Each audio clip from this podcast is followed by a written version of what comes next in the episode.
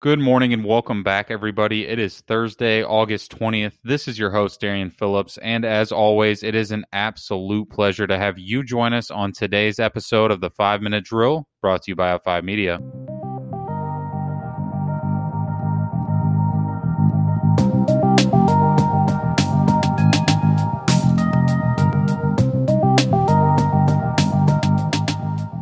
And to get things kicked off today, we've got record breaking news as Apple officially staked its claim as the first U.S. company to pass $2 trillion in market value. The tech stock has more than doubled from its low back at the end of March, boosted by steady demand for the company's products across the board, as well as better than expected results in its core iPhone business. The milestone is the latest for Apple and its chief executive, Tim Cook, who has expanded the company's footprint in China and leaned on its services business, encompassing everything from its App Store to Apple Music, to generate steady growth and bury concerns that Apple is too reliant on the iPhone. And for our second story on the day, we've got a hot new IPO to talk about, listeners. As of yesterday, Airbnb said it confidentially filed paperwork with the SEC for an initial public offering, marking a surprising turnaround for a company whose business was initially ransacked by the widespread travel restrictions a few months ago.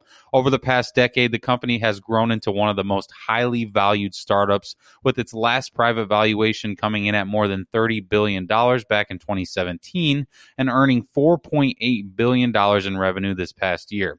Now, that said, listeners, many of the details pertaining to this specific deal are still up in the air. However, we have heard bits and pieces, and people familiar with the matter expect the company to be listed on the NASDAQ, but once again, there is no guarantee. And for our third story on the day, we are going to continue our trend of talks on recent funding in the private sector, this time coming from Elon Musk's SpaceX, which just raised $1.9 billion. The new round of funding comes with little to no surprise, as the company is in a prime position to ask for significant resources from investors, given the string of high profile successes it has recorded recently.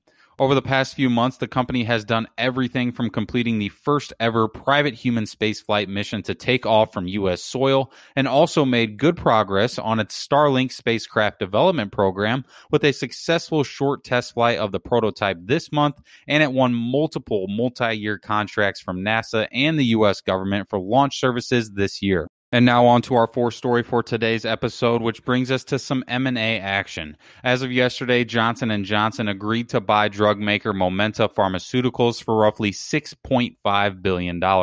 In the past, Johnson & Johnson has built up a very lucrative business selling treatments for autoimmune diseases, such as rheumatoid arthritis and psoriasis. However, growth has slowed in recent years because of competition from copies. That said, this deal gives Johnson & Johnson immediate access to a potential big selling new class of drugs that Momenta has to offer that will serve to treat specific autoimmune diseases. For some reference here listeners on the potential upside of this buyout, analysts are estimating that this new class of autoimmune drugs could generate anywhere from 20 to 25 billion dollars in the US by 2030. And for our fifth and final story, we are going to work our way out of the private sector and end on some activity that we've been seeing from President Trump.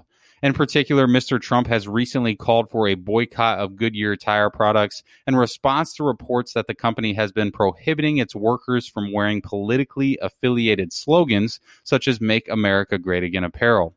Some of you may have already caught wind of this announcement, but those that haven't, here is some reference. President Trump took to Twitter yesterday morning per usual and wrote, quote, don't buy Goodyear tires. They announced a ban on MAGA hats. Get better tires for far less. And whether or not consumers will take to this boycott is up for interpretation. But, anyways, that's all we've got for you today. Take care, listeners, and we look forward to catching you bright and early Friday morning as we continue our journey to redefine how you experience news.